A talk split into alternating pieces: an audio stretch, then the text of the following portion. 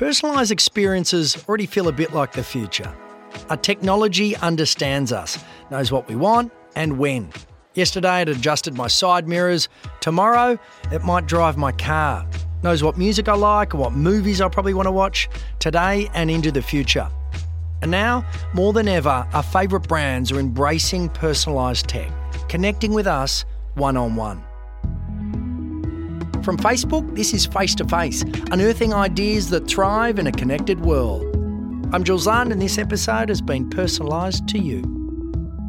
Later, I'll chat to Jason Juma Ross, Facebook's resident futurist, about what opportunities personalisation will provide marketers in the future. But first, meet Suzie Shaw, Managing Director of We Are Social. Her team curates shareable, original content and experiences for some major companies including Netflix. Entertainment brands have become more and more important in our lives. Going back 10 years ago, the biggest brands were probably soft drinks and fast food brands, whereas now a Netflix or Hulu or whatever, they're the big brands both in our lives and our economies. You know, they've really changed the game. Suzie says to connect with customers on their level, your brand needs to have a personality they're entertaining, they're engaging, they, you know, have got some good practices like talking back to their audience they seem to know, I think, because they're inherently entertaining businesses, how to engage and entertain an audience. As consumers, our loyalty to a brand relies on a strong personal connection. Like in real life, there's people you click with and people you don't. And the same is true in marketing. Brands need to try to develop a distinctive tone and have an understanding of what's the playground where they should be talking and playing in order that they are distinctive. And it takes time. And I think there is a risk that they all become the same if they're not true and distinctive and authentic. The danger is the public face of every brand can start to sound like that generic, relatable friend. They're playful but smart, cynical but warm. They could be talking to anyone, and really, so could we. The right tone doesn't always mean being edgy or hilarious. It needs to make sense to the people who matter most to your business. Serena Leith is the Director of Marketing at Spotify, the world's largest music streaming service that aims to serve up the right content at the right time, anywhere you are, like if you're working out or going on a road trip or reliving the 90s. Our personality is playful, it is open, it is engaging, also our creators, but also the brand itself. So it's actually a real combination of not just reflecting our users, it's actually quite core to who we are as a brand.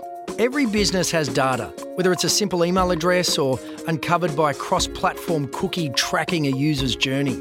Entertainment brands use that information to help you find content you'll enjoy, giving you the best possible experience. But data itself is not a strategy, it's all about what you do with it. It's amazing. We have so many billions of points of data to choose from. And actually, what we find is looking at the most played isn't always the most interesting thing. It's the weird, the wonderful, the unexpected where we have the most fun to play, especially in social. And often our users will surface that for us. Playlist names is a classic example. If you just type in something completely obtuse like donuts into Spotify, you will find thousands of playlists around love of donuts, how to eat donuts, why donuts matter, how they related to hip hop or a thousand different things. Like who would have thought that there's a donut eating moment related to playlists, but there actually is. So our job is to draw out those weird and wonderful things that might be unexpected and create some stories around that. And our users really relate to that because their lives aren't sterile. They are weird and wonderful and unexpected as well. What Spotify does is bring a slightly different lens, which is this unexpected what. It's a little bit like stop you in your tracks. And we let our users often dictate that. So we can have communities source that kind of information to us. It works because it's a combined effort. You and Spotify together. You create your own experience, and at the same time, Spotify works to personalise what plays next. How you interact changes the outcome, and not just for you, but for others too. Users approach us all the time and say, Hey, I've made this really wonderful playlist. Can you talk about this? Also, the unexpected communities and genres that are popping up, micro genres that we've never heard of before that are surfacing just through data points that we can tell stories around. And then we find fun moments that have happened through the year to kind of match against those playlist moments. That's really interesting as well. And often that's, again, served to us rather than us go digging for it. They're just evident, they just pop up in the music and on the platform. You're not just a person with a password. Spotify loves that you're into 80s hip hop and like to kick back with a little jazz after work. That's part of you. It's what makes you who you are. And it shapes your library, your dashboard, and your playlists. Where you live can also change the conversation. We expect brands to understand us as locals and know what's happening in our world. For Suzie, working on Netflix means she needs to find ways to bring the huge global brand into the neighbourhood. Politics is a big conversation topic in Australia. I think hashtag Auspol is the number one hashtag. There's an opportunity to have a conversation about that, and that might not be obvious to think, you know, an entertainment brand and politics, but I think because Netflix has been able to build up a conversational on the sofa with your mate kind of relationship with the audience. It is welcome when it goes and makes a slightly subversive comment in the open waters or in the press or whatever about politics. The Netflix team had landed on something Australians really paid attention to. It was the day of the citizenship uprising within Parliament, and Barnaby Joyce was ousted, and we did a really simple at Barnaby Joyce. Here you're going to have some time off. We'll send you some Netflix.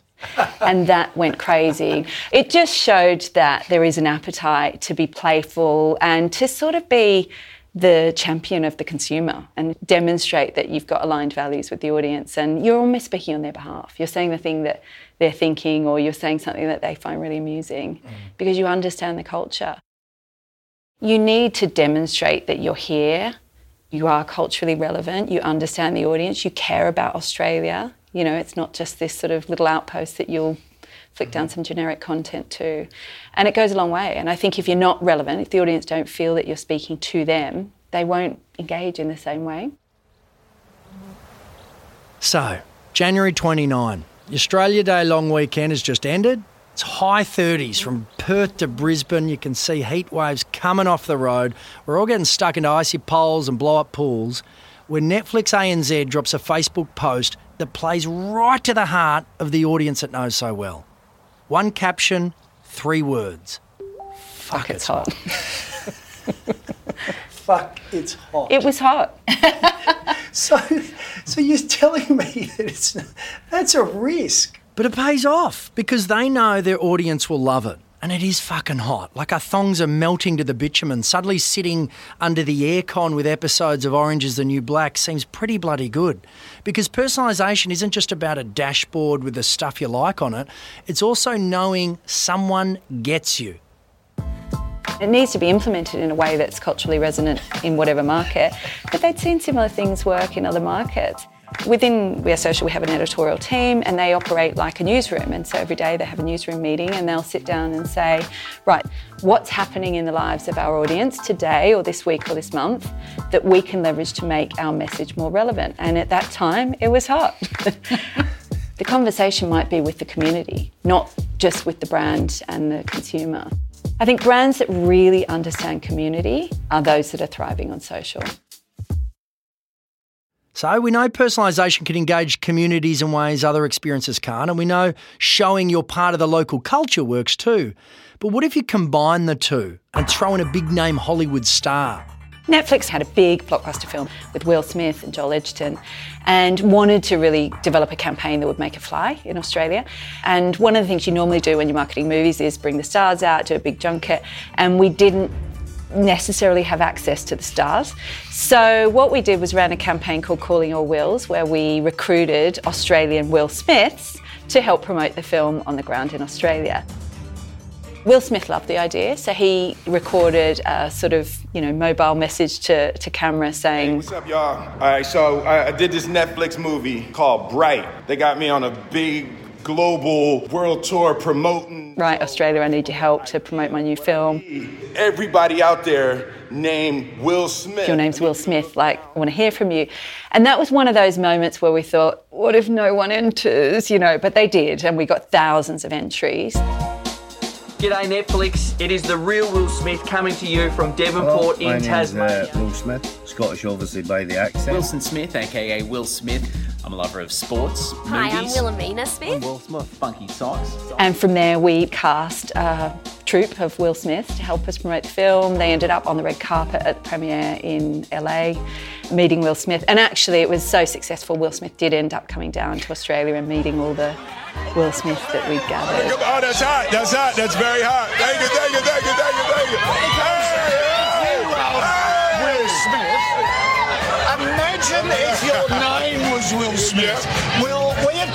Some Aussie Will Whoa, we got my, my, my brothers, my brothers, my other Will Smiths. Exactly right. What's up, man? How you They're feeling? Thank you, thank. Will It's been a Smith. Pleasure, pleasure. Thank you, thank you. Spotify's Wrapped campaign worked the other way around. Instead of taking entertainment to the fans, they let the fans guide the story. They didn't just look at music. Serena and her team sent the conversation wider to uncover what Australians had been thinking about and found the music to match. What we found is there was a huge desire from our users to see what their snapshot of their year was like, almost like a story or a postcard, a diary entry of what was important to them for that year. So we looked through the data points of all of our users, our individual millions of users, and our artists, and then pulled out again the weird, the wonderful, the chestnuts. And then we looked across what was happening in the news, what our users were interested in, what was polarising sometimes as well. So politics is a great, rich environment to play in. Music in and of itself sometimes is political as well news events, weather events, sport events, a thousand different things that captivated our users through the year. There's always a, a, musical moment tied to that. So we wanted to tell the story that they could then share themselves. And that story is richly and inherently social. Because they understood what's important to their users, as well as a deep understanding of their music tastes, Spotify could take a one on one conversation and turn it into a social conversation. So if we create a beautiful piece of creative that they can easily share and tag their friends in, who wouldn't want to share that storytelling about music?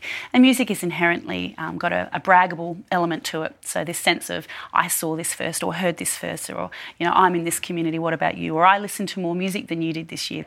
Our artists worked with us to talk about that. In five days, your Wrapped is coming. So there was great anticipation around this campaign. And then we served it mostly on owned channels to start with, so email and social predominantly. And you could click on the link on your email and dive straight into a microsite that was personalised for you. So your individual data comes up. What songs you listen to, artists and genres you like, moments that were important to you, the weird and the wonderful, the bold and the beautiful. But the Wrapped campaign was successful because it gave users a reason to share, and social media loved it. But to make even more noise, they had to go wider. How? By fusing our individual stats with what everyone else was talking about and turning them into outdoor works of art. We had a couple of really big moments that were really relevant to our users, also our team actually, and our staff were really passionate about. So things like reversing the tampon tax in Australia was important. So that was something that was on our minds. And I think personally, as a team, we're a team full of female marketers at Spotify. We felt quite passionately that we wanted to talk about this. So the day the tampon tax was axed, we thought long and hard about how we could incorporate that into some marketing. Vera Blue's an Australian artist that was also excited about it, so we came up with a line which was Lady Powers was streamed 2,935 times the day the tampon tax was axed. Bloody awesome. Lady, lady, lady, lady Powers. Lady, lady, lady, lady Powers. That became a billboard then more started appearing. Bright colours, bold text, and witty Spotify stats popped up all over Australia. Five Seconds of Summer was streamed over a billion times this year. That's 5,847 years of summer. Ice Block? The playlist ScoMo's mixtape is 10 hours and 57 minutes long, almost the length of an Australian Prime Ministership. Troye Sivan's Bloom was streamed 359,521 times on the first day of spring. Groundbreaking. Spotify's campaign proves that you need to work fast and take risks. My old boss had a great expression, which was do work to get yourself fired. Like, if you're not going to push things a little bit, then what are you trying to do? I mean, there's always robust conversation on social about things, but what we find is our users speak to each other about that and tend to sort it out in the mosh. We don't tend to need to lean into that. So far, so good. We haven't had too many that we've really worried about, but there's been lots of holding your breath moments where you're not quite sure. You know, Netflix are incredibly brave and nimble and make good decisions quickly. So, mm. you know, working together with a really good team, it was all made possible. I think that's so important too, isn't it? The speed of it. Mm. You've got to be so fast and so real. I think that's right. I mean, one of the things you were talking about I think is really interesting is there's so much data that can be accessed via mm. social. And I think people like community managers are so full of insight because they're on the channels all day, every day. And they're seeing things that can be blown up and leveraged and turned into something really smart. But it does require everyone to be nimble and focused and actually understand your strategy and be able to say, yes, that's a good idea and it's on strategy, let's do it, mm. or no, it's not, it's a distraction, or it's too high risk, move on. You've got to be so super fluent, don't you, in Yeah. everything that's important to the brand so you can make the quick decision. Yeah, and really cognizant of the mm. context. That's right. There's always better ideas around the corner. Jace, grab a seat. Thank you. Look comfortable there in the big red chair. Well, if anyone knows what's just around the corner, it's Jason Juma Ross. Jason Juma Ross. I am head of technology, entertainment, and telecommunications at Facebook here in Australia. So, Suzie and Serena have just talked about how they can personalise campaigns to their audience. I don't suspect you need huge budgets to be able to test and learn, though. That's right, yeah. And of course, with the platforms today, you can prototype something quickly. You can see if anybody watched it. You can see where the drop-off points were. If I was making a TV ad 20 years ago, uh, you know, you would make the ad and you'd go and do some focus groups and a link test, and you'd find out that it didn't work after six weeks. uh, you know, today you can put that ad up on digital channels and you can watch the viewer drop-off points overnight. Then you can go back into the studio and readjust your creative. So you can do all of these things much faster and execute in a much more real-time manner. And cheaper. Yeah. How does it impact the marketing content that brands can uncover? I think a lot of marketing today is still designed for a world in which there are captive audiences. So the assumption is, is that people are sitting there observing or watching the TV channel or whatever it is. But really, the mobile phone and the remote control before that smashed that paradigm. So people have the choice to be able to interact with that content. So the content has to be better and more engaging every time. How do you do that when it's moving so fast and you have internal processes and your ideas have to be delivered in such new and innovative ways? There are two things, and there's only two things that a company should do, and that's marketing and innovation. You have to be able to innovate, uh, and you have to pair that with your marketing in order to be able to uh, you know, get that customer and make sure you're retaining those customers. So shared experiences have always been available to people in the lounge rooms, right?